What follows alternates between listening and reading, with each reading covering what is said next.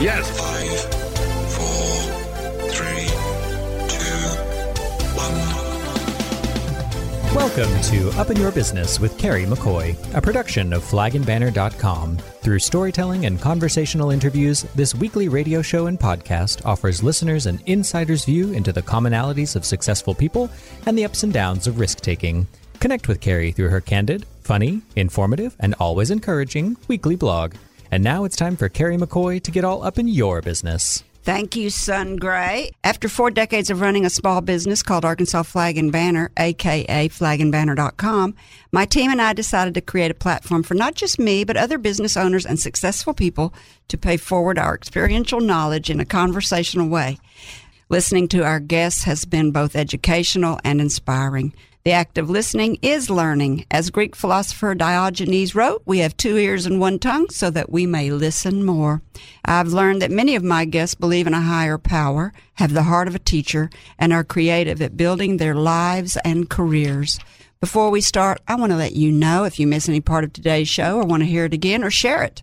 There's a way, and Sun Gray will tell you how.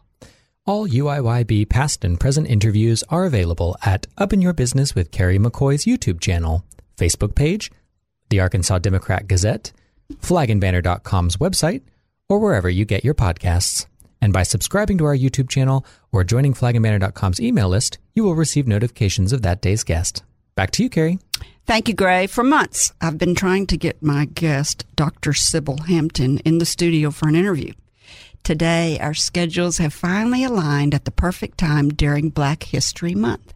You see, my guest's first claim to fame, and she has many, happened at the tender age of 15. Young teenager Sybil was among the second group of African American students to integrate Central High School on the heels of the first, the Little Rock Nine. And in 1962, when she graduated, she became the first black student to have attended all high school grades at Central High School. You would think such a traumatic experience at such a young age would have soured her on any type of organized schooling. But no, Dr. Hampton has scores of higher learning degrees and has dedicated her life work to the field of education.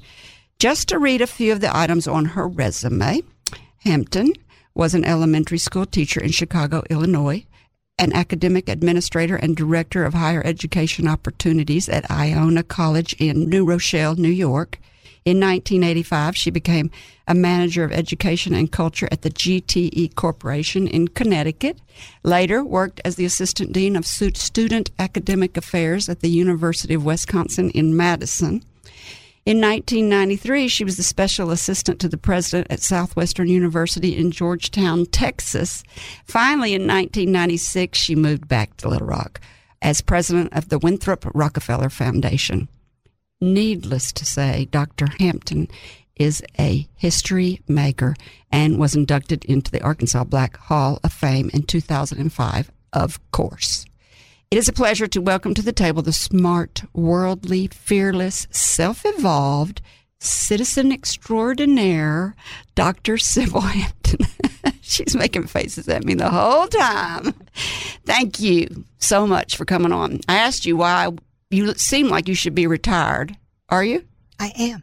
So I asked you why you were so busy, uh, and you're just busy taking care of family and um, volunteering in the community. And volunteering in the community.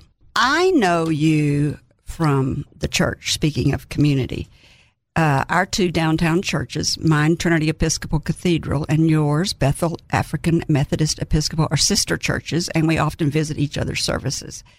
And for some reason, until I read about you, I thought you were maybe a preacher or a history teacher. No? None of the above. I read where you said about your church influences that I read where you credit your church, which I think has always been the same one, yes. the AME. Yes. Uh, you credit your church for providing a nurturing environment and social infrastructure that produced strong citizens dedicated to making life better for people of color in the community and throughout the world. And, you're, and that's where you're volunteering now. I'm on the board of Mount Holly Cemetery, and I co chair the Little Rock Scent Committee for the city of Little Rock so that I do things at the church and certainly a lot with the Bethel Trinity a covenant relationship, but I'm out and about in the community. Didn't you teach a class at church that I was going to go to and I missed out on X? I did. We we did a study that uh, Bishop Curry put together, looking at "Am I your bro- who Am I my brother's keeper?" What does that mean? Well, I think Bishop Curry um, and a lot of others believe that the times are such that we need to examine whether or not we're all going to draw cl- draw closer to ourselves and our families. Are we going to take responsibility as Christians and citizens of being in and of the world and doing something about what's going on in the world?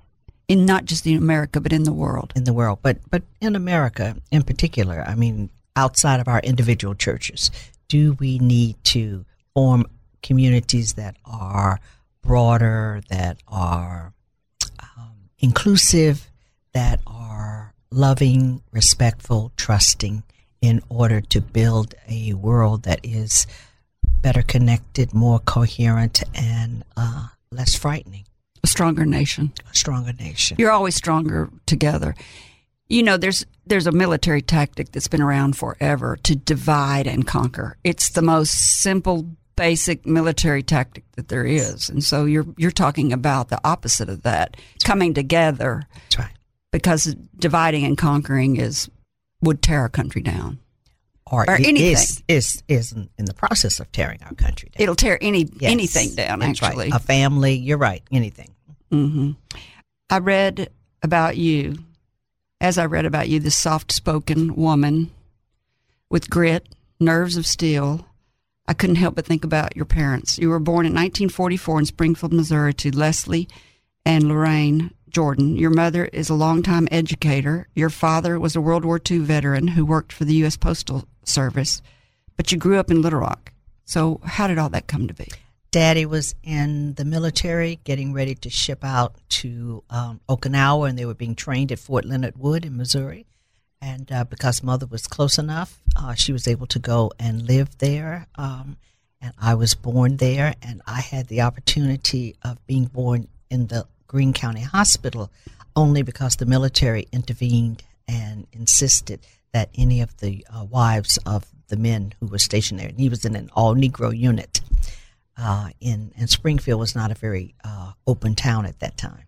So, what does that mean? You got to be born in? Is that a white hospital or something? It was a white hospital. Oh, at the time, and so my mother says uh, said before she died in 2015 she said, Your whole life has been being in these places that people don't expect you to be. Controversial places. Yes. Yes. That's yes. nice. It's kind of like you had a destiny. Have you ever done your uh, history of your family before? Your parents? Have you ever gone back and done genealogy on your family? I've done some. I've done some because my um, father came from um, the Wilmar, Monticello, Warren area and I had a grand his grandfather owned his own barbershop there. And I'm particularly interested in researching that because he pro- that probably means that he was a, a child or a descendant of someone who was a child of a slave owner in order to at that age have the means to own his own business. Oh, so you think he's part white? Oh, he was. Oh, I, I know he was part white. He was part white. He was uh, American Indian. He was extraordinarily fair extraordinarily. And he was and he was a free man. Uh well, he would have been a free man because he was born after slavery. My great grandfather. Oh, yeah, yeah. But he he had a business, a thriving business. He was always an independent business person and, and also owned land. So I'm looking to see who his uh, who he's related to. Mm, that'd be interesting, wouldn't yeah, it? Yeah, uh, yeah you have a lot of degrees, a master and a doctorate in education. Is that your parents' influence? Your mother was an educator. It is that I'm the third generation in my family to go to college. My mother's father hitchhiked from the uh, Bayou Bartholomew area down to um, Mississippi, and he was not able to get a four year degree, but he got a two year degree. My father hitchhiked to Little Rock from um, Wilmar, Arkansas, because there was not a Rosenwald school there. He wanted to go to college and he did not have the required credits. So he lived as a servant in the Heights and went to Dunbar High School where he met my mother. And uh, so I would say to you that one of the things that informs me just by living and breathing in that house is being with people who made great sacrifices to be educated. My grandfather lived with us so that, you know, my brother and I had the opportunity to grow up and to hear adults talking about ways in which they had informed their lives and the things they had done. And so we knew that we were going to college because everybody in the family had three of the people we lived with, the adults we lived with, had gone to college. This is interesting though, Carrie. My mother, after my father finished at Philander, because that's where he wanted to go, my mother wanted to go back. Dunbar High School had a junior college. And so my mother had gone to Dunbar Junior College, but she wanted to go to Philander too. My father decided that as a woman, it wasn't really as important. Of course. And so that was so fascinating uh, to, as a child, to understand that there were barriers for women. And uh, my mother succeeded in going back, but there was resistance from my father. And then she got a master's from Fayetteville. She was gr- among that group of teachers of, of African American teachers here in Little Rock who would go to Fayetteville in the summers in those special programs and earn master's degrees. Your family's fascinating. There's not very many people that have the legacy that you have of working hard, trying hard, doing good. Uh, wasn't your father always active in civil rights? My father was a part of the Arkansas Human Relations Council. Uh, my parents were active with the uh, NAACP, very active at Bethel. And of course, Bethel was the church that Ernie Green, Gloria Mark, Melba Pattillo attended, three of the Little Rock Nine. We've got to find out how is so I bet I don't want to jump into it till after the break. When we come back, we'll continue our conversation with Dr. Sybil Hampton, educator consultant and 1962 graduate of Central High School during Arkansas's not so favorable, tumultuous desegregation era. It's Black History Month, and who better to talk about on that subject than someone who has walked the walk of desegregation as a child and talked the talk of equality as an adult than our guest today, Dr. Hampton. We'll be back with more brave stories. Before the break, we'd like for you to hear a proclamation from the House of Representatives floor when Congressman French Hill honored Sybil Hampton in the United States Congress. Mr. Speaker, I rise today to recognize my friend Sybil Jordan Hampton, who was recently awarded the Alumni Award from the University of Chicago for providing leadership and advancing social justice and equity into our society. Sybil grew up in Little Rock, Arkansas, and in 1962, in the aftermath of the Little Rock Nine integration of Central High in 1957, Sybil became the first African American student to complete her entire education at Little Rock Central High. She went on to earn her bachelor degree from Earlham State, a master's degree in elementary education from the University of Chicago, and a second master's degree and doctorate from Columbia. After working as a higher education administrator and philanthropist, Sybil returned to Little Rock to become president of the Winthrop Rockefeller Foundation, focusing on building a better Arkansas. She continues to be involved in many local community service organizations and is a life member of the Girl Scouts of America. As a local educator, civic, and community leader, Arkansas has seen an enriched place to live and work due to the outstanding accomplishments of Sybil Hampton, Sybil Jordan Hampton. You're listening to Up in Your Business with Carrie McCoy, a production of flagandbanner.com. Over 40 years ago, with only $400, Carrie founded Arkansas Flag and Banner. During the last four decades, the business has grown and changed along with Carrie's experience and leadership knowledge. In 1995, she launched the business website flagandbanner.com, became an early blogger in 2004, founded the nonprofit Friends of Dreamland Ballroom in 2009, began distributing a biannual publication called Brave Magazine in 2014, and today, she's branched out into this very radio show, YouTube channel, and podcast. Each week, you'll hear her engage in candid conversations with her guests about real world experiences on a variety of businesses and topics that we hope you'll find interesting, educational, and motivational. Stay informed about upcoming guests by subscribing to Up in Your Business with Carrie McCoy's YouTube channel. For a complete update of happenings on the Flag and Banner campus, i.e., Dreamland Ballroom events, sneak preview of upcoming Up in Your Business guests, sales at flagandbanner.com, relevant Brave magazine articles, and Carrie's current blog post, join our email list at flagandbanner.com to receive our very popular, all inclusive Water Cooler Weekly email.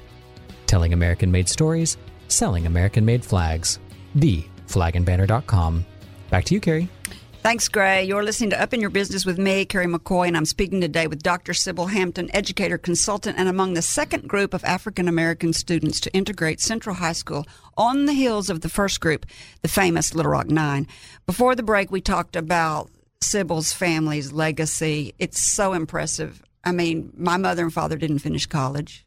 They were in World War II, but they were went to some college but didn't finish. I didn't finish college, although I went to some college. You have a legacy of of higher education through three generations. I'm so impressed with that. So now, where you are at church, and some of the Little Rock Nine go to the same church you go to. It's not very long after the 1954 Brown versus Board of Education ruling that racial segregation in public education was not unconstitutional, and the schools across America began to practice desegregation. Your courageous students, known as the Little Rock Nine, that you knew some of them were the first in Arkansas, but it was in 1959 that you were recruited to be a member of the second group of pioneering black students to integrate Central High School. How did that come about? Was it your idea? Was it whose decision was it? How did y'all? What did y'all talk about around the dinner table that night when he said, "Honey, I want you to be the sacrificial lamb and start going to Central High School"? Were you scared? Well, my father and my mother were involved in conversations over the years from the 40s and 50s, and they were engaged in thinking about what the community needed to do. So I was already talking with my parents about whether or not my brother and I would go to Central when the Little Rock Nine began. You wanted to. Yes, yes. First of all, I lived at 7th and Park, so that literally my brother and I always thought that was our neighborhood school since it was at 14th and Park. Uh, so that we really saw that as uh, an opportunity to go to a school in our neighborhood, but also to go to a school at that point that was ranked in the top 40 schools in the nation. You were already talk, thinking. Your parents had already ingrained that edu- how important education was to you. Did you watch the Little Rock Nine? Did you get it? Did you stay at school that day and go down there and watch the Little Rock Nine go into Central? I would never have gone down there with a mob. Uh, I watched the things on TV and read lots of things in the newspaper and um, followed it very closely over the years so that we were not recruited, uh, those of us who went. We were a part of people in the community who were asked, would anybody uh, volunteer? And lots of young people volunteered because you had to be uh, screened. There was intellectual testing, there was psychological testing, and Really? and the school board kept winnowing away the number of students that they would consider sending to the school. Little Rock used the pupil placement law in order to select between 1957 and 1971 the students who went to to Central and Hall who were African American were placed there by the Little Rock School Board. For 20 years. And it had to do with your grades. It had to do with grades. It had to do with uh, the perceived um, strength. You know, the psychological testing was designed to choose young people who would have the strength and presence of mind to be in a stressing and distressing situation. How many people applied when you were applying? Oh my goodness, I think there may have been 20 or 30 or more young people who were in the queue. Describe a psychological testing. Well, we took the Rorschach uh, and we worked with the school psychologists to, you know, look at pictures, look at images, and then talk about what we thought we saw. That's what the Rorschach is, in order to get some sense of whether or not we were. I I think that, frankly, they were looking for students who were talented, but also who were nice Negroes, calm, very gracious. You know, they were looking for model. You know, people talk about model Asians, but I think they're really looking for model students uh, among the group. And so, my brother and I really felt that, um, along with our parents, somebody's children had to do it. My parents felt that our family was not going to be jeopardized like other families might be for losing jobs. You know, my father worked for the post office. Um, my parents had a grocery store on the corner of Seventh uh, and Park.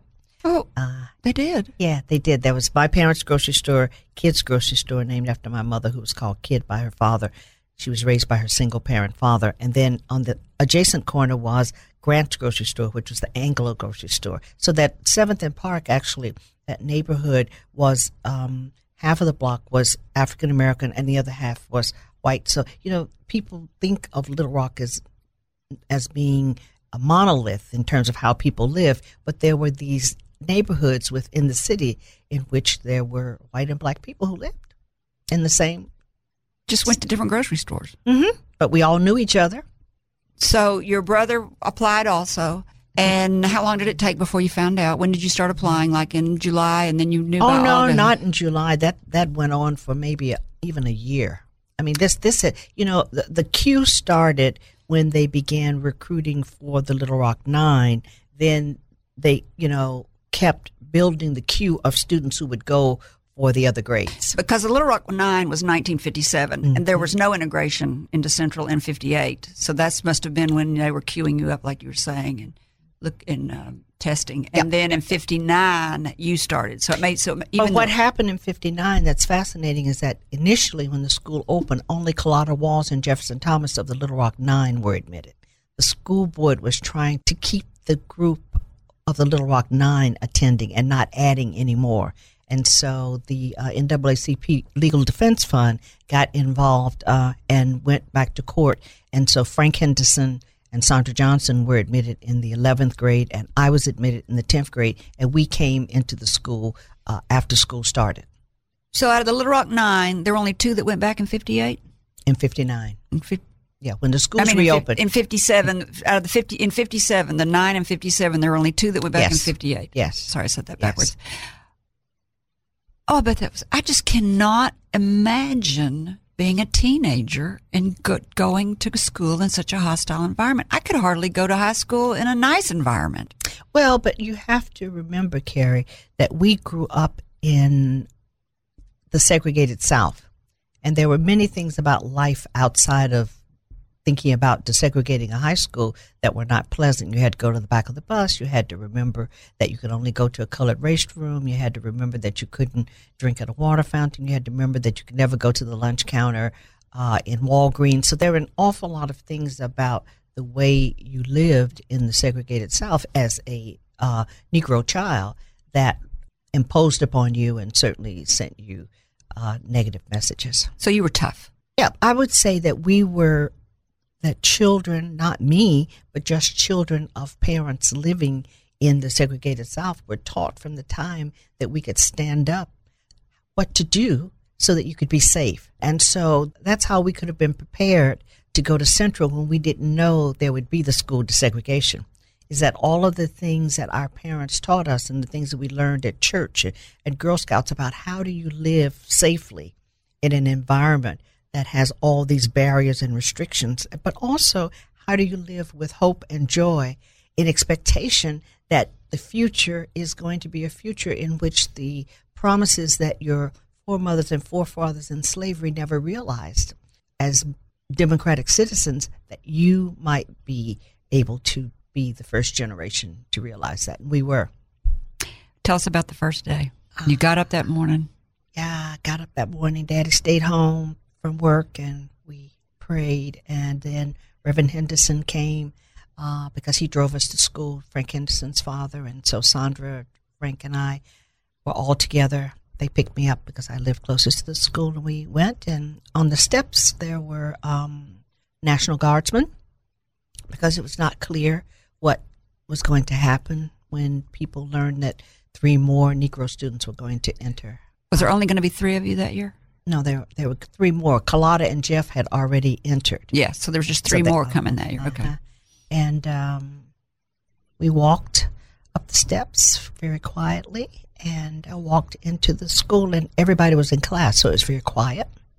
And we met with Miss Huckaby, and we met. Uh, the principal greeted us and told us that Mrs. Huckaby would be our key contact, and uh, she talked with us to let us know where our office was, that she was available in case we had any distress or needs, and she took us each to our homerooms. And I went to my homeroom, and um, What'd they do when you walked in? people just looked at me. Nobody did anything? Nope, nope, nope, nope. My homeroom teacher showed me where my seat was, and um, and so that what I learned that first day uh, was that it, it that we were going to be shunned, and so over the three years, nobody in my homeroom ever spoke to me. In the three years, uh, my homeroom teacher spoke to me to let me know, or the class president spoke to me to let me know it was my turn to read the Bible. And so nothing could be more fascinating than to be in a setting where I would be a part of reading the Bible and we would say the Pledge of Allegiance to the flag. And I was being uh, told very directly that I didn't matter. And so people didn't look at me, people didn't talk to me. It's hard to even talk about, isn't it? Yes, yes, yes, yes.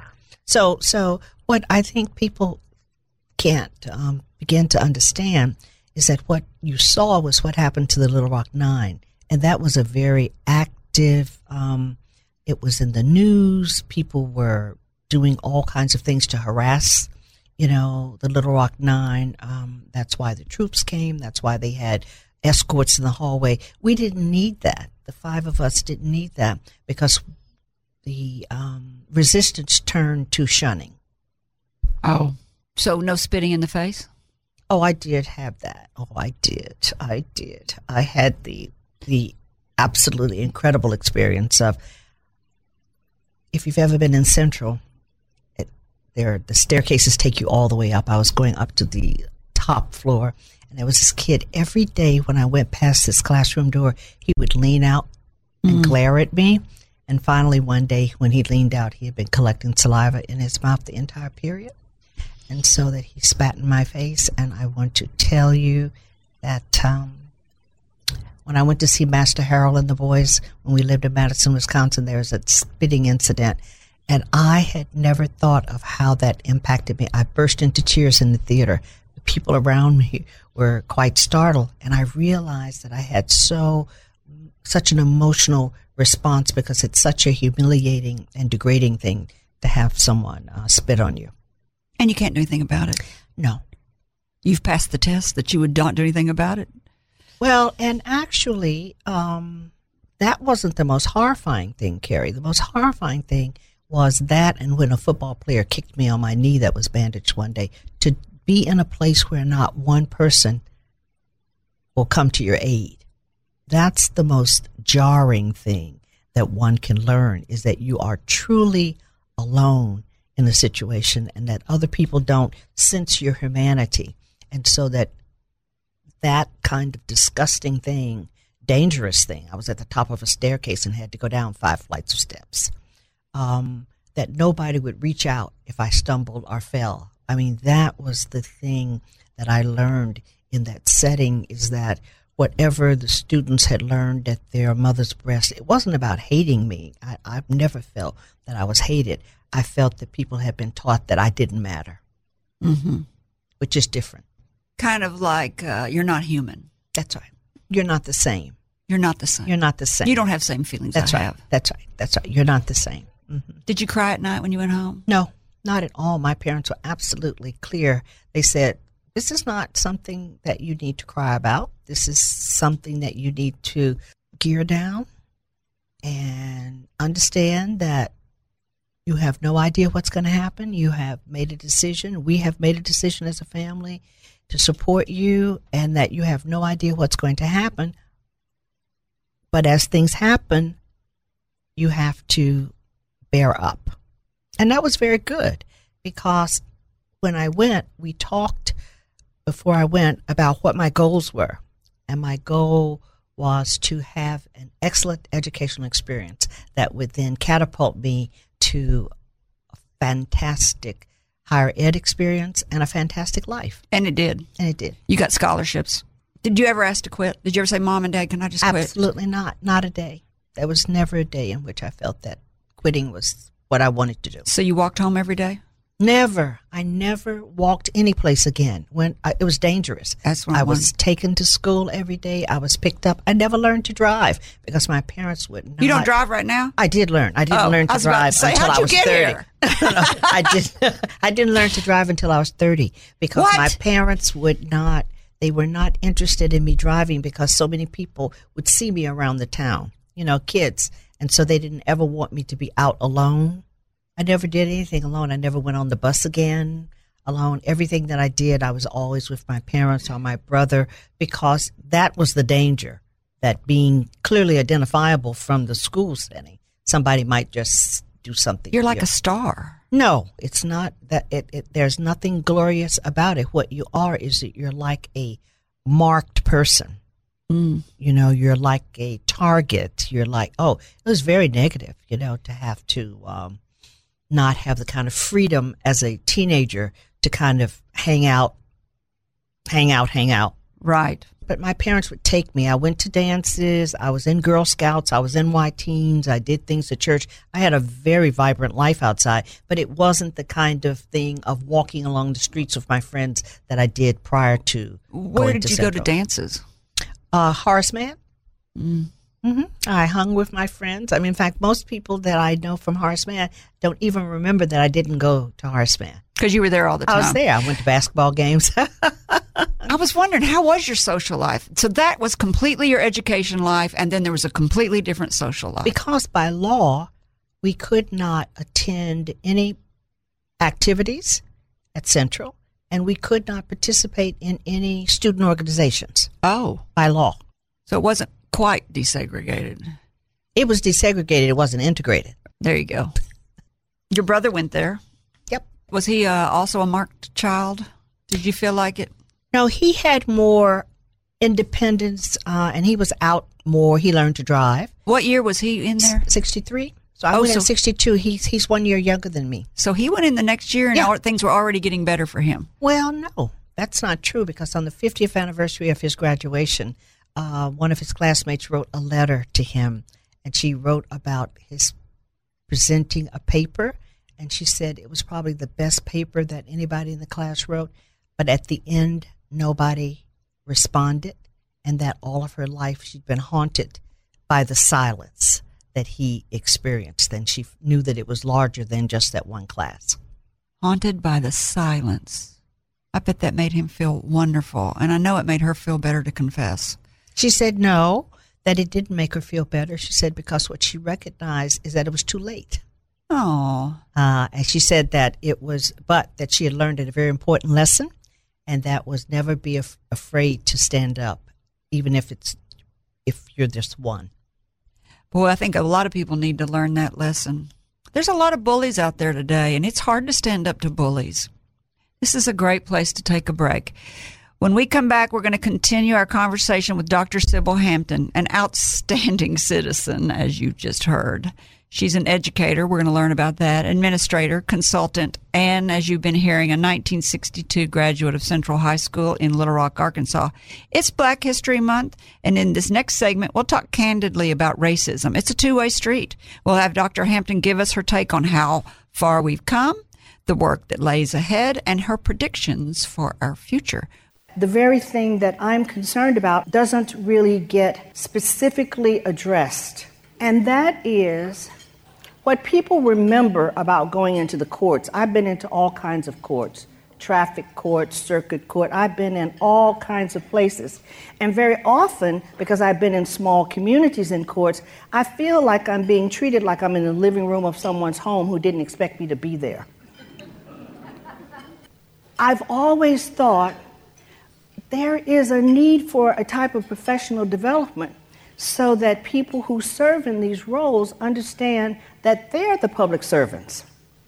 And I've been in a number of situations, having had a mother that I needed to get guardianship from, paying traffic tickets or whatever, in which I have been struck by the fact that the way that I was treated is I was interrupting somebody from doing what was really more important than having to talk to some member of the public. My um, pitch as I move around the world and as I speak to groups is that there is something about the tone of an organization that is so important if indeed what you really want to do is to win the public trust. We'll be back. President's Day was this past Monday.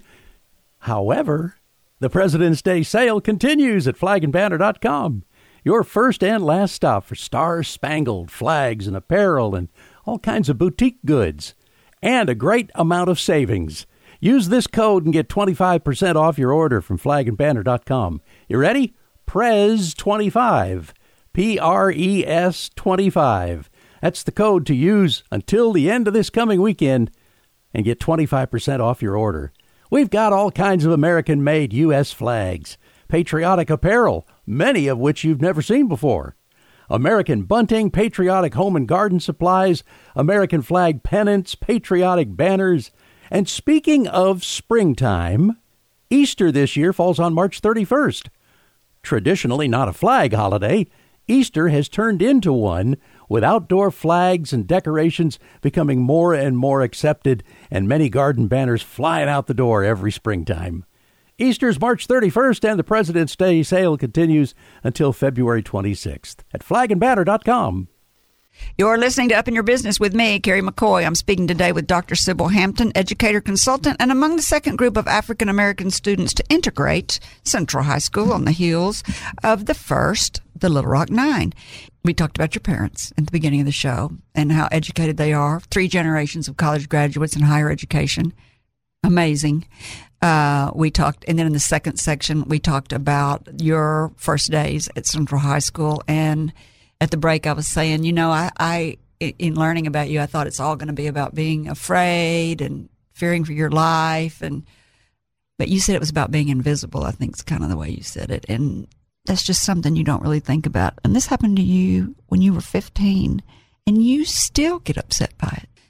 If you're just tuning in and you did not get to hear Miss Sybil Hampton talk about her life at Central High School, you need to go back and listen to the podcast. It's enlightening. It's it's um, it's just stuff you never hear. It's from the heart.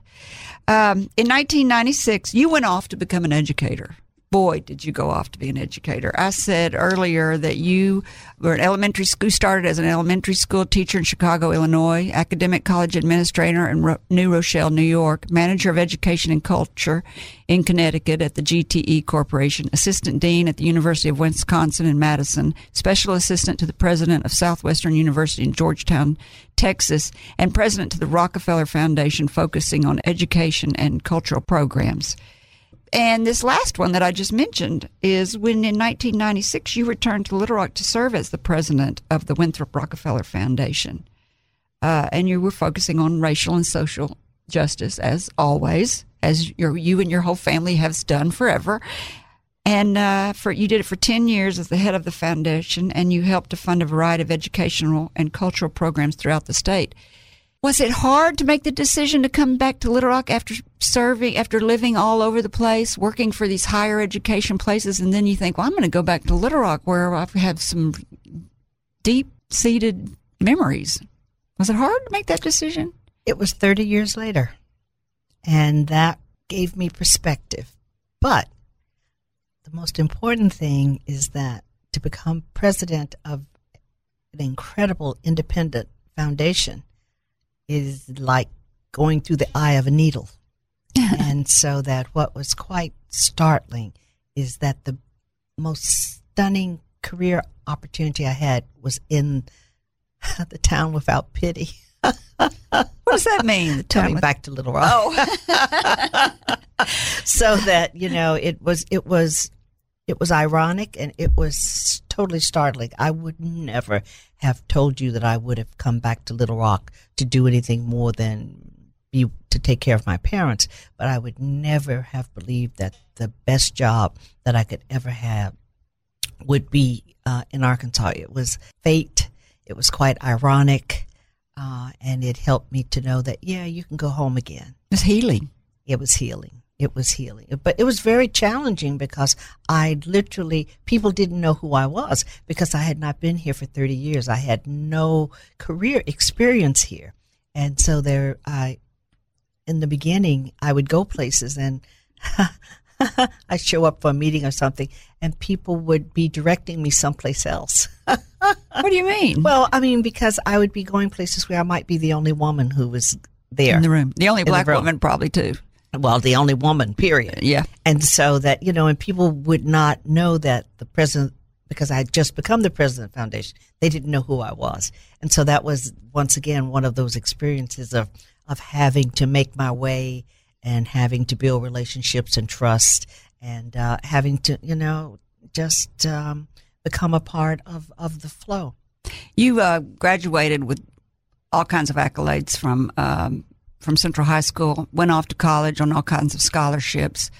Um, I had no accolades from Central High School. I thought you did. I thought I read you because did. remember, I could not belong to the honor society. I mean, I had nothing. you had some kind of accolades. Maybe they were national ones. They, you know, yes, I, I got a really great scholarship, and actually, it was startling to my parents that my picture was in the newspaper as being one of the people in the class who got one of the best scholarships. So that was an accolade. You're right. You're right.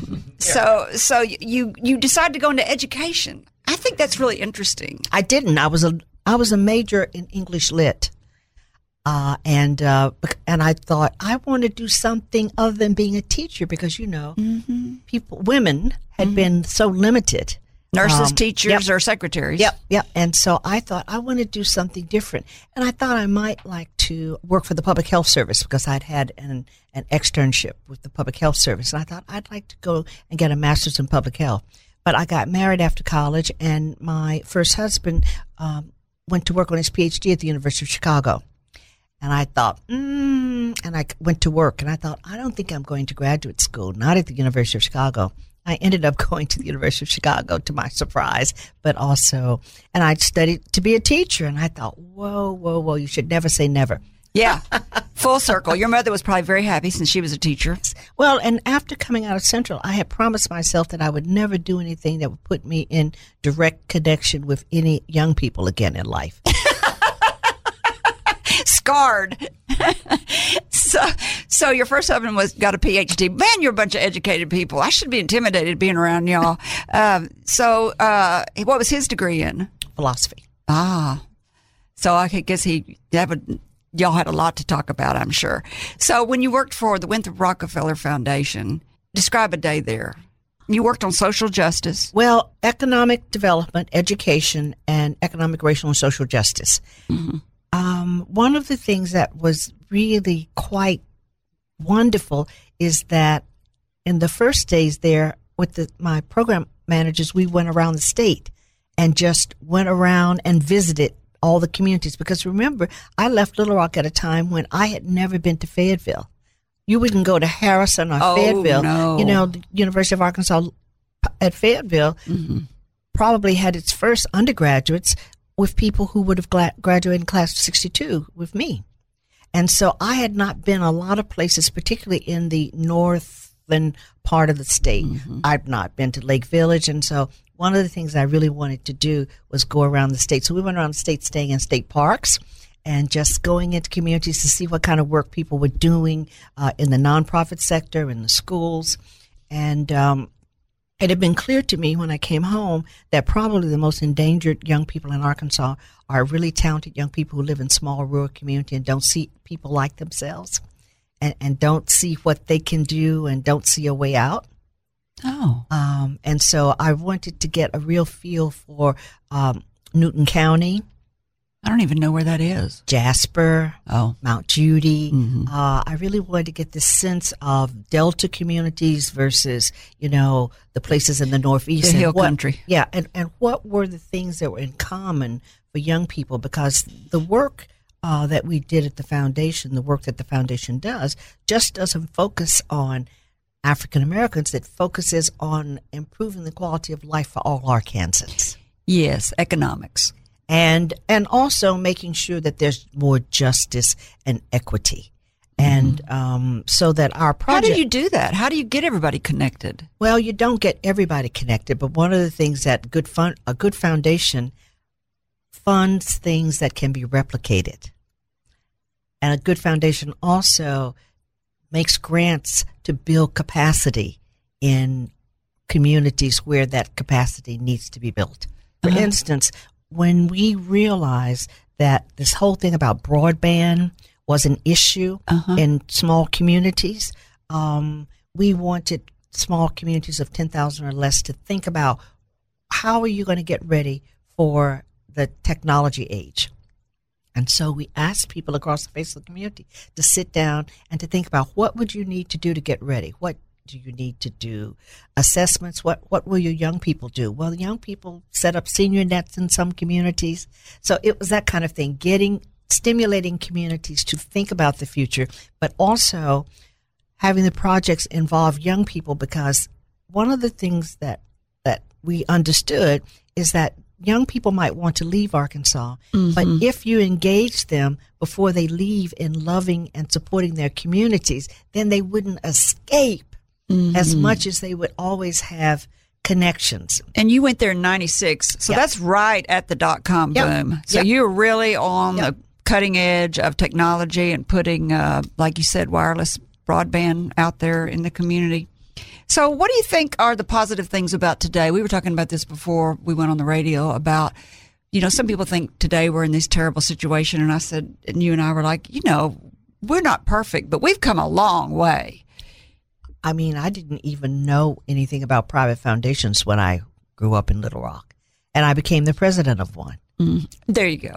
and so, you know, when young people say to me, oh my goodness, things have not changed, I go, that's not true. We didn't get all the way. It's a million year journey so mm-hmm. that it is going to be a slog and, you know, it's going to be difficult, but we are not in slavery. Mm-hmm. I mean, I, I, I really, It's not a sprint. It's a marathon. It, it's a journey. I mean, we're journey. not, we're, we're, you're not going to a destination.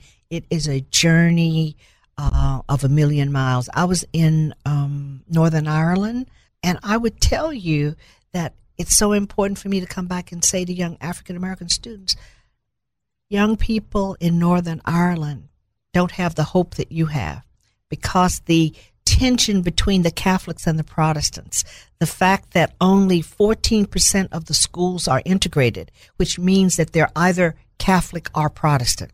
There are very few schools in which Catholics and Protestants go to school together. So that's a way of having this perspective on how um, the differences, the way in which people with power keep down the people who don't have power.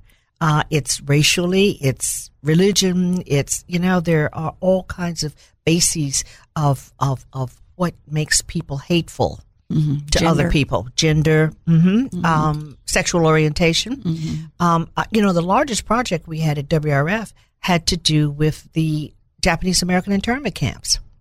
And we mm-hmm. did that because we thought you can't just say it's a black white thing. You really need to be able to understand that 18,000 Japanese Americans were interned in two places in the delta of Arkansas. And that was all propaganda started this hate about poor Japanese people, and before you know it, we're putting them on trains and busing them to the Delta of Arkansas. If anybody doesn't know that story, they need to. But people didn't know the story. I did not know that story till ten years ago, yes. probably. And and then and then the thing that's really important is that Arkansas now has all this historic tourism that allows us to tell the various stories and to connect the dots. Is that because of y'all? Is that because of the work you did? I think that uh, certainly every the work that we did with the Japanese American internment camps led to Senator Inouye's um, going to the National Park Service and getting the large grants that have come here to restore uh, those two sites. Senator Daniel Inouye, that Sybil Hampton made reference to there, first saw the Arkansas based Japanese internment camps when he himself was a soldier we have an opportunity for him to tell that story of the surprise he felt when he thought he was going to visit Japanese living in Arkansas, but he realized quickly when they arrived that's not at all what these camps were. Each company received an invitation from Rohwer, Arkansas, or Jerome, Arkansas. And we had no idea that Rohwer, Arkansas, or Jerome, Arkansas, were the locations of these camps. We just assumed that they were two communities, small in size, uh, that had some Japanese living there. And they were inviting us to spend a weekend of dining on Japanese food and meeting Japanese and and it was a happy journey in these two and a half ton trucks from Mississippi to Arkansas until we turned the bend And we looked down the valley and we saw a large formation of barracks lined up like military barracks, and we assumed it was a military base. Well, this one had barbed wires all around with machine gun towers on the corners. And so we thought, well, we're passing a military base of some secrecy. But then the trucks turned in. And when they turned in, we could see inside, and you could see men and women who looked like us. And the men and women with men who with bayoneted rifles standing by were not Japanese. They're all white Americans. And the machine gun handlers were all white Americans. And uh, it didn't take long to realize what this was. But it was an occasion that one could never forget. It was permanently imprinted in you. Back to Carrie McCoy's interview with Sybil Hampton. So, what do we need to do next? Mm, you know, what we're doing between Trinity and Bethel AME Church is really very important example of what we need to do next. People from two different denominations, people who are from two different uh, groups, racial groups, coming together over a long period of time to build trust, uh, worshiping together, singing together, doing Bible studies, doing studies together, and just doing the kind of thing that it takes to get people to get comfortable. Our world is a world in which we still live separate and apart. The comfort zones for most of us, if we were to sit down and to write who are our closest friends and all the characteristics of our closest friends, we would discover that, and for many people, it's not very diverse. No, it's not. Not inclusive. Birds of a feather do flock together. And that's really okay as long as you're not judging all the other people. I mean, it's okay if you want to be flocked together with your people, but you can't judge other groups of people. Well, That's but, where I get really. Well, the problem with flocking together and not getting to know different people is that when you need to make important policy decisions and things yeah. that that things resonate with different people in different ways and so there are nuances that you've got to be attentive to particularly if you're going to be a leader yes at, at number your EQ, your emotional yes, quota to be yes, a leader is yes, so important. And you can't really know that unless you have uh, empathy and understanding of the other person. And and if you don't have relationships with people who can help you to learn. That's right. You have to make the effort. You absolutely have to. Oh, gosh, Sybil, time has run out. I'm just sick about it. Thank you so much. I mean, your quiet, calm, strength, voice of reason, all of America, maybe more than maybe they don't know it, but they need to know it, is indebted to people and families like yours who've shown outstanding fearless citizenship. I mean, thank you so much for coming on. I have a book for you, The Dreamland Ballroom. I'll sign it for you after it's over thank with. You, thank, thank you. Thank so, you for having me. Oh, I have enjoyed it. I'll yeah. see you at church. All right. All right. That does it for us. Thank you for spending time with us. We hope today you've heard or learned something that's been inspiring or enlightening and that it whatever it is will help you up your business, your independence, or your life. And if you haven't heard something today, you hadn't been listening. I'm Carrie McCoy, and I'll see you next time on Up in Your Business. Until then, be brave and keep it up. You've been listening to Up in Your Business with Carrie McCoy. For links to resources you heard discussed on today's show, go to flagandbanner.com, select radio, and choose today's guest. If you'd like to sponsor this show or any show, contact me, Gray, at flagandbanner.com. All interviews are recorded and posted the following week. Stay informed of exciting upcoming guests by subscribing to our YouTube channel or podcasts wherever you like to listen. Carrie's goal is simple to help you live the American dream.